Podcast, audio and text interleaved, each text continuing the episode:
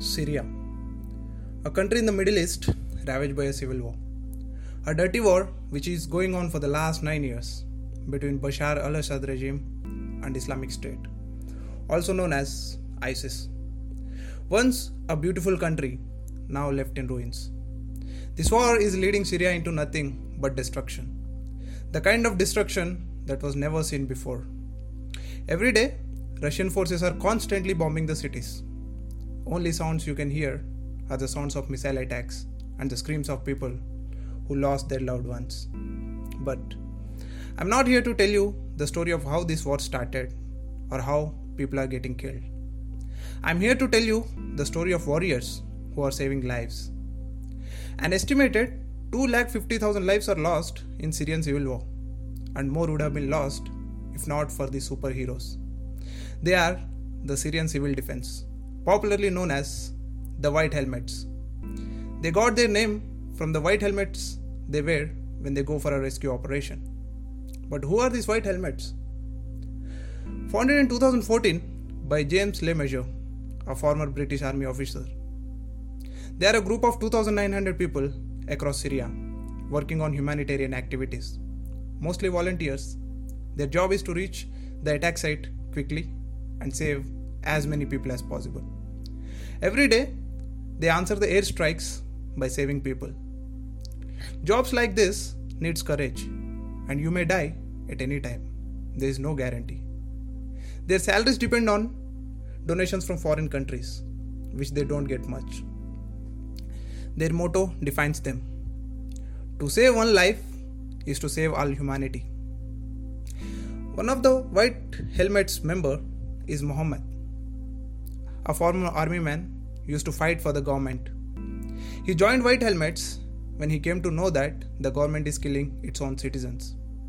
He says, It's better to do a humanitarian work than holding a gun in hand. It's better to save a soul than killing one.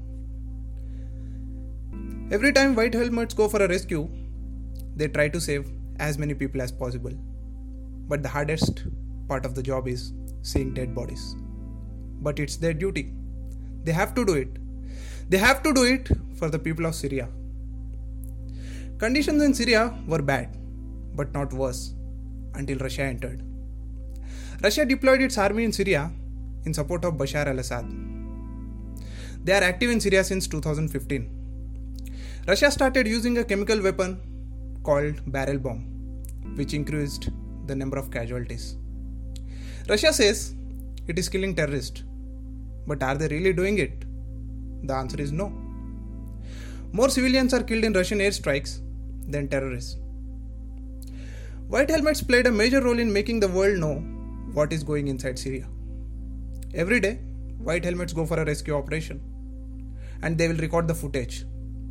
They will post it on social media and let the people around the world know what atrocities are committed inside Syria.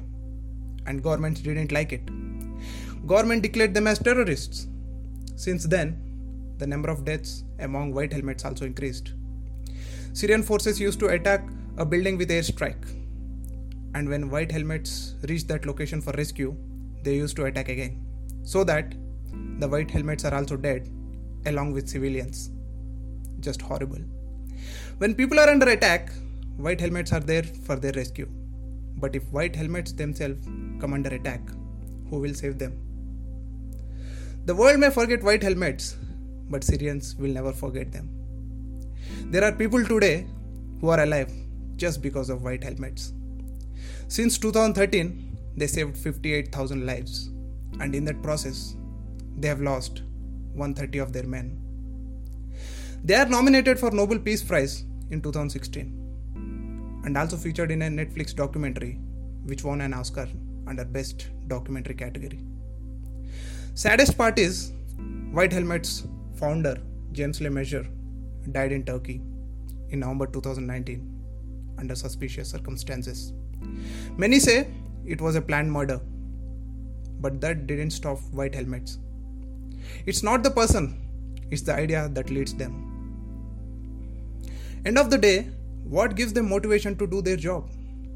Is the feeling of pride that they have saved lives and hope for better tomorrow. Anyway, what is life without a hope? Thank you.